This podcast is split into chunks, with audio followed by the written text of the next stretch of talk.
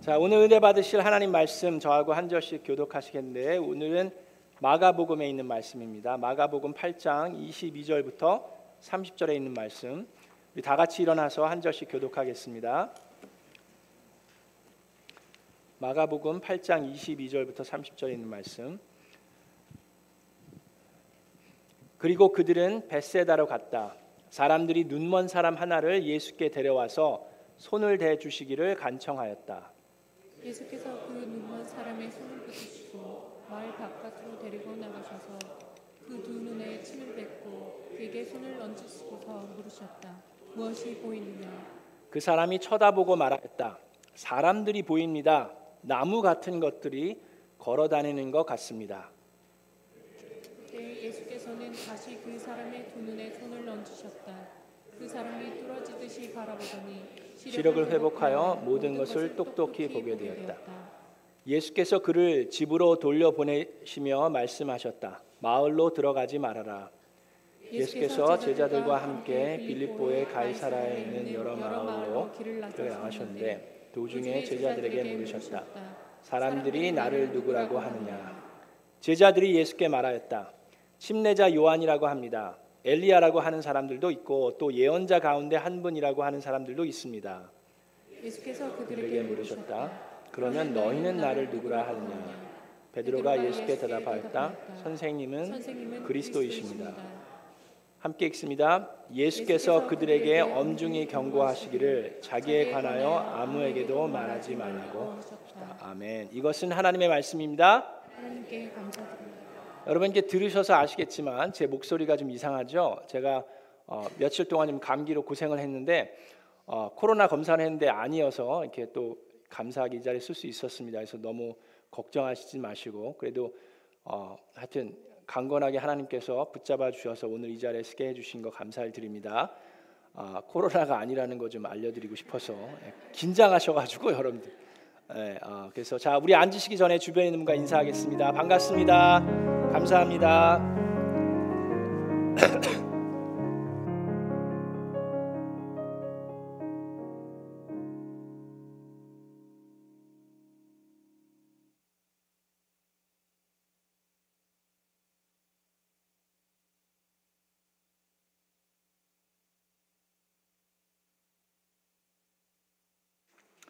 자, 너희는 나를 누구라 하느냐? 예수가 누구인지를 확실히 아는 것만큼 중요한 질문도 없을 겁니다. 예수가 누구인지를 확실히 아는 것이 우리가 앞으로 어떻게 살아가는지를 좌지우지할 뿐만 아니라 영생을 어떻게 살 것인도 결정하기 때문에 이거보다 더 중요한 질문이 없습니다. 오늘 본문 말씀에 보면 예수가 누구인지 예수님께서 제자들에게 물어보시는 장면이 있는데 오늘은 두 가지의 사건이 있습니다. 그 베드로의 중요한 고백 사건 바로 이전에 또 하나의 사건이 있는데 그것은 눈먼 사람을 하나님께서 예수님께서 치유하시는 사건입니다. 그냥 이렇게 보면은 두 사건은 전혀 상관이 없는 사건처럼 보입니다. 눈먼 사람을 치유하시고 그 다음에 베드로가 예수님이 누구인지 고백하는 사건. 그런데 집중해서 잘 들여다보면 이 두 사건은 아주 밀접한 관계가 있습니다. 두 사건 모두 다 이 블라인네스에 대한 눈먼 것에 대한 사건입니다. 앞에 있는 사건은 육적인 눈이 먼 physical blindness를 얘기합니다. 눈먼 것에 육적인 눈먼 것을 얘기하고 뒤에 나와 있는 사건은 영적 눈먼 것을 얘기합니다. spiritual blindness를 얘기합니다. 예수님이 누군지를 알지 못하는 그들의 영안이 어두워져서 알지 못하는 장면들을 나오는데 예수님께서 이것을 어떻게 눈을 밝히 보이시는지가 오늘 본문에 나와 있는 내용입니다. 자, 먼저 베세다의 눈먼 사람에 대한 기적을 보겠습니다. 22절에 보니까 사람들이 눈먼 사람 하나를 예수께 데려와서 손을 대어 주시기를 간청하였다라고 나옵니다. 자, 여기에서 이 눈먼 사람, 여러분 여태까지 우리가 예수님에 대해서 배우면서 여러 가지 기적들을 봤죠.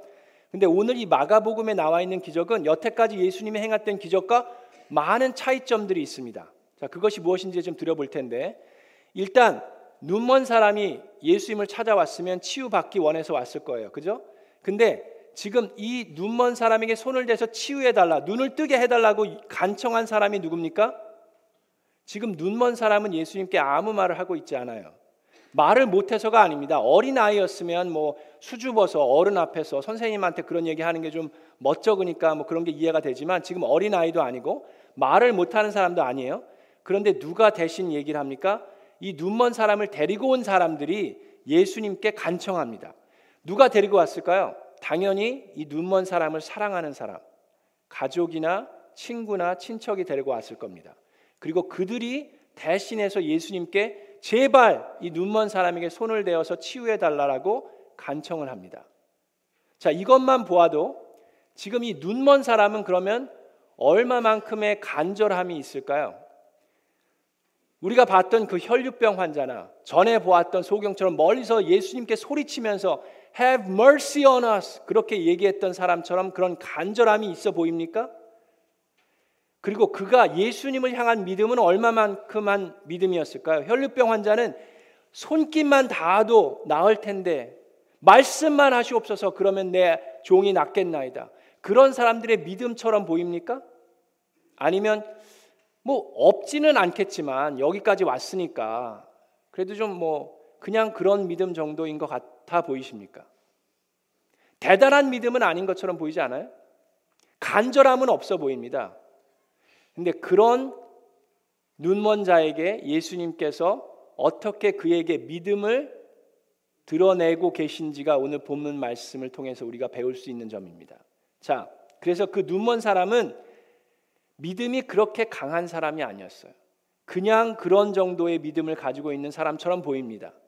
그랬을 때 23절에 예수님께서 그 눈먼 사람의 손을 붙드시고 마을 바깥으로 데리고 나가셨어요. 그리고 그 두 눈에 침을 뱉고 그에게 손을 얹으시고 물으셨습니다. 무엇이 보이느냐? 자, 먼저 예수님께서 원하는 대로 손을 잡고 마을 바깥으로 데리고 나가셨어요. 그것은 왜 그랬습니까? 다른 때 같으면 사람들이 있건 없건 상관없었어요. 사람들이 있는 데서 혈류병 환자도 그 많은 사람들 앞에서 누가 내 옷에 손을 대느냐라고 얘기하고 많은 사람들이 보는 거 상관없었습니다. 지금은 예수님께서 굳이 그 사람들로 하여금 떨어져서 마을 바깥으로 마을 사람들이 많았던 그 마을 안에서가 아니라 마을 바깥으로 이 사람을 데리고 나가십니다. 왜요? 이 사람을 데리고 나온 그 친척들과 친구들의 믿음이 중요한 것이 아니라 지금 이 사람과 예수님은 1대1의 시간이 필요합니다. 그들의 믿음이 필요한 것이 아니라 이 사람의 믿음을 필요로 하십니다. 여러분, 우리도 마찬가지입니다. 여러분들이 목장이나 교회를 오는 것, 여러분들의 친구나 이웃이나 친척을 통해서 목장에 인도될 수 있습니다. 그리고 교회도 마찬가지입니다. 여러분 오신 이유가 뭡니까? 뭐 인터넷을 통해서든 뭐 친구를 통해서든 지인을 통해서든 교회를 오실 수가 있어요. 그런데 어느 순간에는 예수님을 알, 알기를 원하고 예수님에 대한 믿음이 있으려면 여러분과 나와 예수님과의 일대일의 시간이 필요합니다. 그들의 믿음이 아니라 나의 친척의 믿음이 아니라 나의 가족의 믿음이 아니라 나의 선택, 나의 믿음, 나의 결심이 필요한 때가 옵니다. 지금 이 눈먼 사람에게 예수님은 손을 대갖고 마을 바깥으로 가시면서 1대1의 시간을 가지십니다. 자, 그리고 나서 어떻게 하세요? 침을 뱉으셔서 두 눈에 대시고 그리고 안수를 하시고 치유를 하시는데 자, 여기서 예수님께서 전에는 그렇게 안 하실 때도 있어요. 그러니까 치유하시는 방법이 다 다릅니다. 근데 왜 굳이 침을 바르셨을까요? 침에 효력이 있습니까? 자, 여러분, 우리가 알아야 하는 것이 지금 이 사람의 믿음의 정도가 어느 정도입니까? 아주 연약한 정도예요. 그죠? 우리 우리처럼 지금처럼 의학이 발달되고 그런 게 여러분 불과 몇백 년밖에 되지 않습니다. 19세기 이전에는 그냥 왜 아픈지도 모르고 많은 사람들이 죽어갔어요. 그게 현실이었습니다. 왜 아픈지도 모르는 가운데 그냥 죽어갔어요. 그래서 그 당시에는 침을 사용해서 치유했던 일들이 많이 일어났었습니다. 그냥 여러분 생각해 제가 어렸을 때만 해도요. 저희 이제 뭐 모기 모기가 물리든지 뭐가 물리면은 저희 할머니가 어떻게 했는지 아세요? 침을 발라줬어요.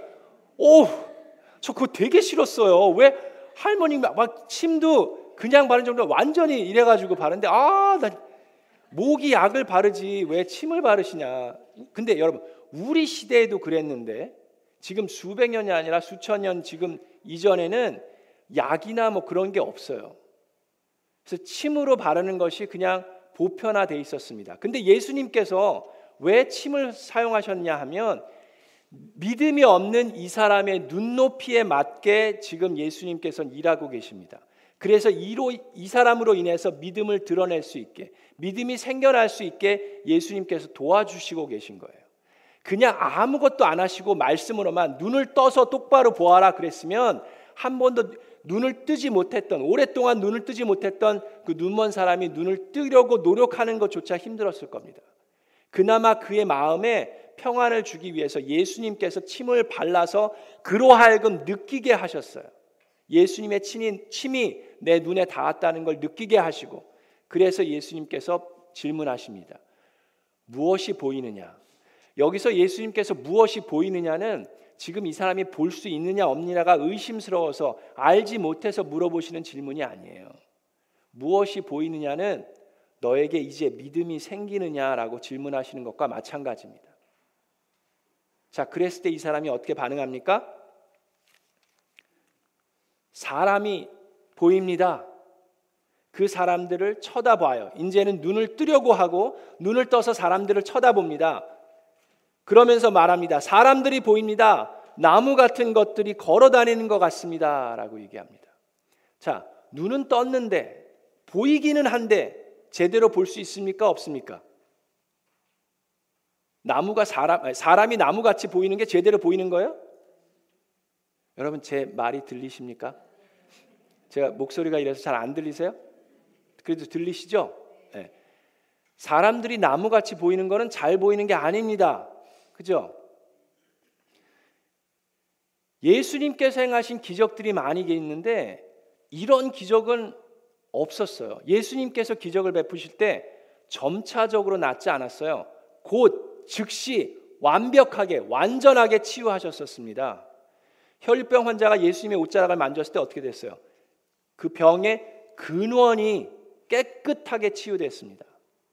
나병 환자들이 치유를 받았을 때 어떻게 했어요? 점차적으로 뭐 일주일, 이주일 만에 나은 게 아니에요. 그 순간, 그 즉시 완벽하게 치유함을 받았습니다. 그런데 오늘 본문에는 예수님께서 침을 바르고 안수하시고 무엇이 보이느냐 했는데 제대로 보지를 못해요. 보이기는 보이는데 뿌옇게 보입니다. 이런 기적은 이전에 없었어요. 왜 이런 일이 일어납니까? 지금 그의 영안이 그의 믿음이 자라고 있어요. 근데 아직도 갈 길이 멀었습니다. 그래서 예수님께서 다시금 그에게 손을 얹고 기도하십니다. 다시 침을 뭐 더 해 가지고 막 바르신 게 아니에요. 다시금 손을 얹고 기도해 주십니다. 그리고 다시 물었을 때 그는 어떻게 합니까? 이번에는 그 사람이 뚫어지듯이 바라보더니 뚫어지듯이 바라보았다. 집중해서 주목해서 바라보더니 시력을 회복하여 모든 것을 똑똑히 보게 되었다라고 나옵니다. 자, 이 눈먼 사람에게 변화가 일어났어요. 눈을 뜨고 바라보는 것도 힘들었던 사람이 이제는 자신을 가지고 용기를 가지고 뚜렷하게 똑바로 뚫어지도록 바라보고 시력이 회복됩니다. 이 믿음이 연약한 이 눈먼 사람을 회복시키셨듯이 바로 그 다음에 나오는 그 제자들의 닫혀 있는 영 안을 예수님께서도 뜨이도록 도와주고 계십니다. 자, 이 사건이 있음 바로 다음에 예수님께서 제자들과 가시는데 제자들에게 물어봅니다. 자, 사람들이 나를 누구라고 하더냐라고 물어봐요. 이 사람들이 다 나를 따라다니고 막 그러는데 이 사람들은 나를 누구라 하더냐? 그랬을 때 제자들이 뭐라고 답합니까? 어떤 사람은 예수님을 침례 요한이라고 합니다. 어떤 사람은 엘리야라고 하고 어떤 사람은 예레미야라고 합니다. 뭐 그러는데 자 그게 무슨 말입니까? 누가 예수님을 침례 요한이라고 생각했습니까? 헤롯 왕이 그렇게 생각했어요. 왜 그랬습니까? 헤롯 왕이 침례 요한을 죽였습니다. 근데 헤롯 왕도 침례 요한이 하나님으로부터 온 의로운 사람이라는 걸 알고 있었어요. 그럼에도 불구하고 죽였어요. 마음이 불편합니다. 두렵습니다. 하나님께 벌을 받을까 떨고 있어요. 그런데 예언자가 나타났다는 소리를 듣고 그 사람이 바로 침례 요한에 다시 태어난 거 아닌가, 다시 부활한 거 아닌가 두려워하고 있는 게 헤롯 왕입니다. 그는 그의 죄 때문에 두려워서 그렇게 생각하는 거예요. 또 어떤 사람들은 엘리야라고 얘기합니다. 그건 뭐예요? 구약의 성경에 있는 것, 그것을 보면서 어느 정도 나는 알고 있는데 아 그래 메시아면은 그건 엘리야일 거야. 엘리야 선지자일 거라. 성경에 대해서 알고 있는 걸 가지고 본인은 그렇게 확신하는 사람들이 있었습니다. 또 어떤 사람들은 유대인의 전통에 의해서 구원자가 오시려면 예레미야가 먼저 온다라고 전통적으로 유대인들이 믿고 있었기 때문에 예수님을 그렇게 생각하는 사람들이 있었어요. 그 많은 무리들은 예수님에 대해서 다 각자 본인들이 생각하고 본인들이 알고 있는 지식으로 예수님을 판단했습니다. 근데 그게 중요한 게 아니었어요. 그 사람들은 다 영안이 지금 어떻게 되어 있습니까? 어둡게 닫혀 있어요. 근데 예수님이 질문한 건 그게 중요한 게 아니라 예수님이 제자들에게 뭐라고 얘기합니까? 자, 그러면 너희는 나를 누구라 하느냐? 그 무리들이 그렇게 생각하는 건 놔두고 너희는 나를 누구라 하느냐? 자, 예수님께서 하시는 질문은 마치 예수님께서 그 눈먼 사람을 손을 잡고 마을 밖으로 데리고 나가셨던 것과 같습니다. 너를 데리고 온 사람들이 나를 나에 대해서 어떻게 생각하는 게 중요한 게 아니라 너가 나를 어떻게 생각하는지가 중요하다. 내 손을 잡고 그래서 그 눈먼 사람을 마을 밖으로 데리고 나가셨듯이 지금 제자들에게도 그 사람들이 뭐라고 생각하는지가 중요한 게 아니라 너희는 나를 누구라 하느냐라고 질문하십니다. 여러분 우리도 마찬가지입니다. 여러분 우리는 묻혀가려고 할 때가 있어요. 그렇죠? 그냥 뭐 목장에 그냥 묻어가고 뭐 여기 묻어가고 뭐 교회에 그냥 묻어가고 뭐 여러분 묻어갖고 구원받을 수가 없습니다. 천국에 목장 식구들 다 갈 때 아 우리 같은 목장 식구였어요. 그냥 갈게요. 그럼 천국 문에 들어갈 수 있습니까? 그건 안 돼요. 아 저도 미라클로인데 교회 다녔습니다. 하나님 저도 그냥 묻어갈게요. 묻어갈 수가 없습니다. 예수님께서 질문함 너희는 너는 나를 누구라 하느냐? 여러분은 예수를 누구라 생각하십니까?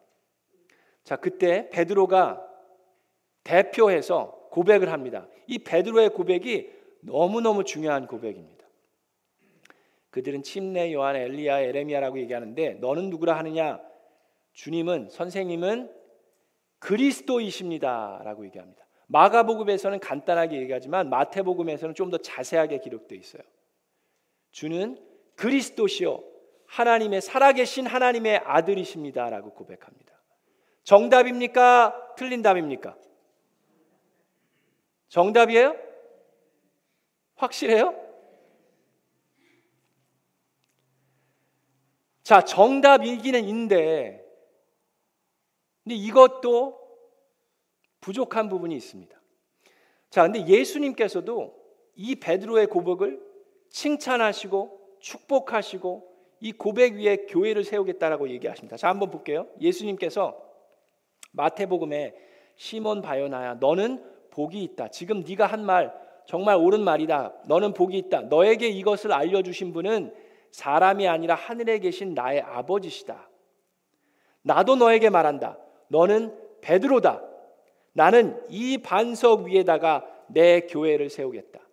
너가 지금 내가 그리스도라라고 고백한 그 고백 위에 내가 나의 교회를 세우겠다라고 얘기하십니다. 죽음의 문들이 그것을 이기지 못할 것이다. 내가 너에게 하늘나라의 열쇠를 주겠다. 네가 무엇이든지 땅에서 매면 하늘에서도 매일 것이요 땅에서 풀면 하늘에서도 풀릴 것이다. 이보다 더 큰 축복과 특권이 어디 있습니까? 그런데 지금 베드로와 제자들은 영안이 완전하게 열려서 모든 것을 똑바로 바라보는 정도가 아니에요. 지금 베드로의 모습은 어느 정도냐면 아까 그 눈먼 사람이 예수님께서 첫 번째 안수했을 때 무엇이 보이느냐 했을 때 어떻게 대답했습니까? 사람들이 보이는 것 같습니다. 그런데 나무 같은 것들이 걸어 다니는 것 같습니다. 라고 한 정도밖에는 되지가 않습니다. 베드로의 고백은 정답이 맞습니다.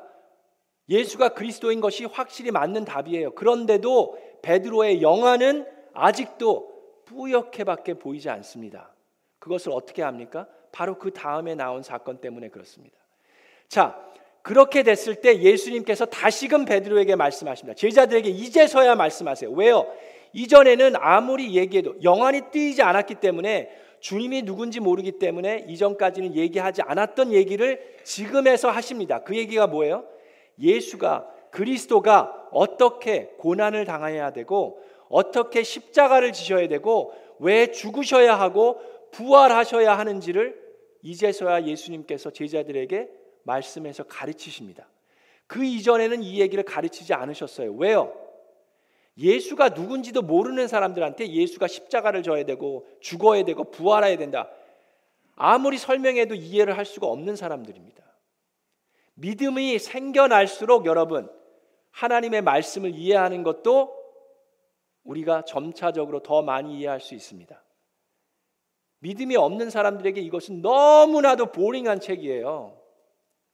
믿음이 생기면 생길수록 이 하나님의 말씀이 꿀보다 답니다. 이 말씀을 묵상하면서 여러분 이해되실 때가 있습니까? 꿀보다 달 때가 있어요? 우리의 믿음도 성장해 갈수록 하나님의 말씀을 이해할 수 있습니다. 그래서 예수님께서 제자들에게 내가 그리스도지 너가 고백했지 그 말이 맞다. 그래서 내가 이걸 알려줄게 하고 고난과 십자가와 죽음과 부활에 대해서 설명을 하시는데 근데 베드로는 아직도 그거를 이해하지는 못합니다. 어떻게 반응합니까? 마가복음 8장 32절에 예수께서 드러내 놓고 이 말씀을 하시니까 베드로가 예수를 바싹 잡아당기고 그에게 항의하였다. 영어로 보면 he began to rebuke him. 누가 누구를 rebuke해요? 베드로가 예수님을 rebuke합니다. rebuke이라는 단어는 높은 위치에 있는 사람이 낮은 위치에 있는 사람에게 하는 거예요. 한국말로는 항의했다라고 나와 있지만 위뷰기란 단어는 혼을 내는 겁니다. 어른이 아이한테 혼을 내지 애가 어른한테 혼냅니까?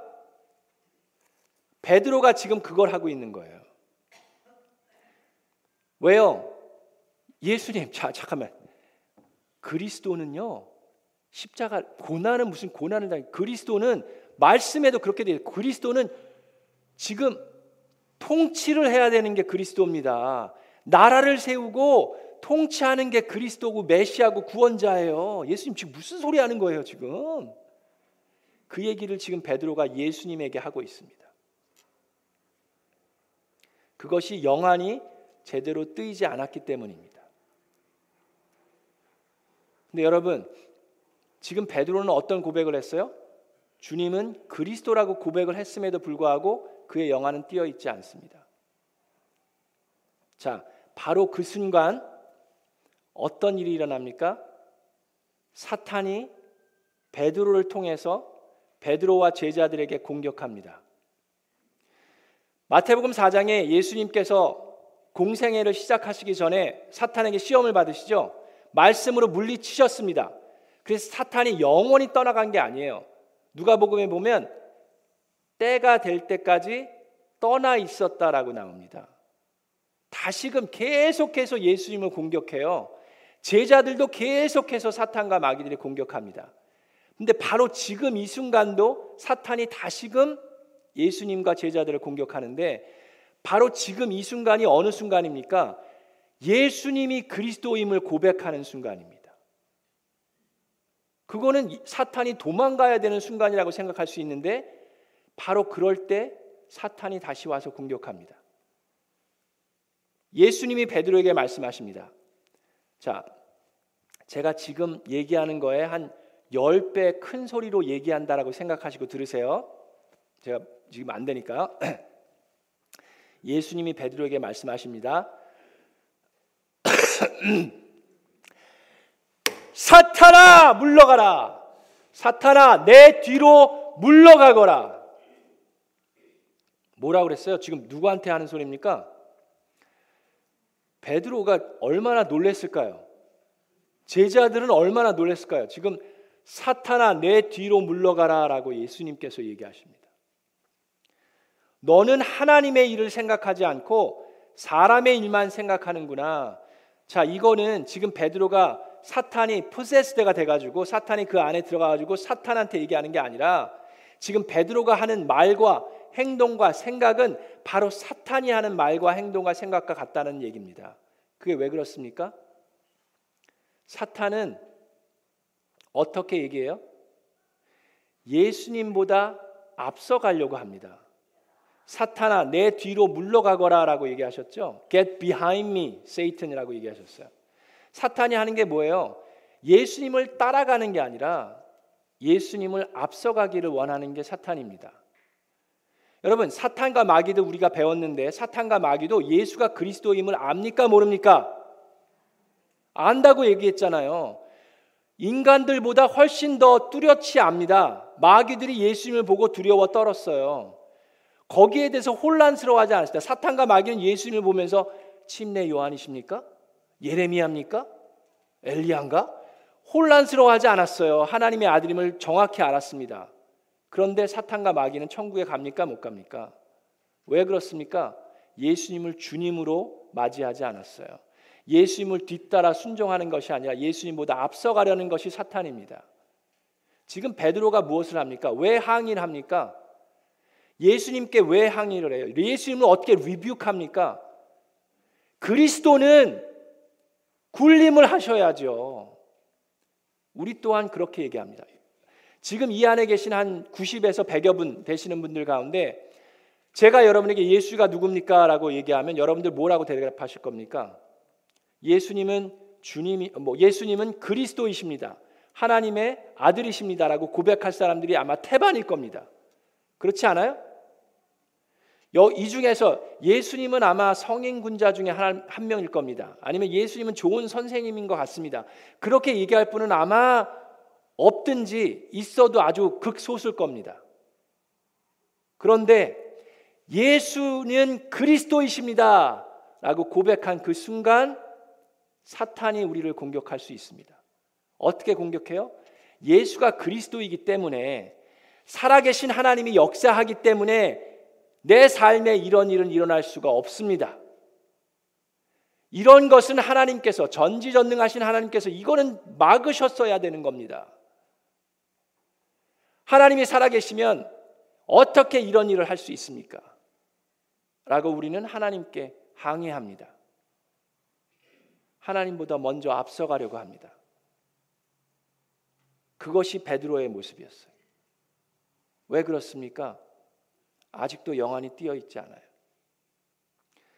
예수님께서 그렇게 해서 얘기하십니다. 내 뒤로 물러가거라. 너는 하나님의 일을 생각하지 않고 사람의 일만 생각하는구나. 그래서 예수님께서 베드로에게 다시 영안을 띄기 위해서 또 다시 말씀하십니다. 네가 지금 고백한 그 고백이 어떤 의미를 가지고 있는지 아느냐? 그래, 네 말이 맞다. 내가 그리스도이다. 내가 살아계신 하나님의 아들이다. 너의 그 고백 위에 내가 나의 교회를 세울 것이다. 하늘 문을 열쇠를 여는 열쇠를 내가 너에게 주겠다라고 고백하지만 그 의미가 무엇인지 예수님께서 다시금 베드로에게 설명하십니다. 마가복음 8장에 나를 따라오려고 하는 사람은 나를 앞서가려고 하는 사람이 아니라 나를 따라오려고 하는 사람은 자기를 부인하고 자기 십자가를 지고 나를 따라오너라. 누구든지 자기 목숨을 구하고자 하는 사람은 잃을 것이요. 누구든지 나와 복음을 위하여 제 목숨을 잃은 사람은 구할 것이다.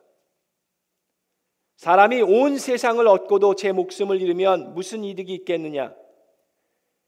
사람이 제 목숨을 되찾은 대가로 무엇을 내놓겠느냐? 음란하고 죄가 많은 이 세대에서 누구든지 나와 내 말을 부끄럽게 여기면 인자도 자기 아버지의 영광에 쌓여 거룩한 천사들을 거느리고 올 때에 그를 부끄럽게 여길 것이다.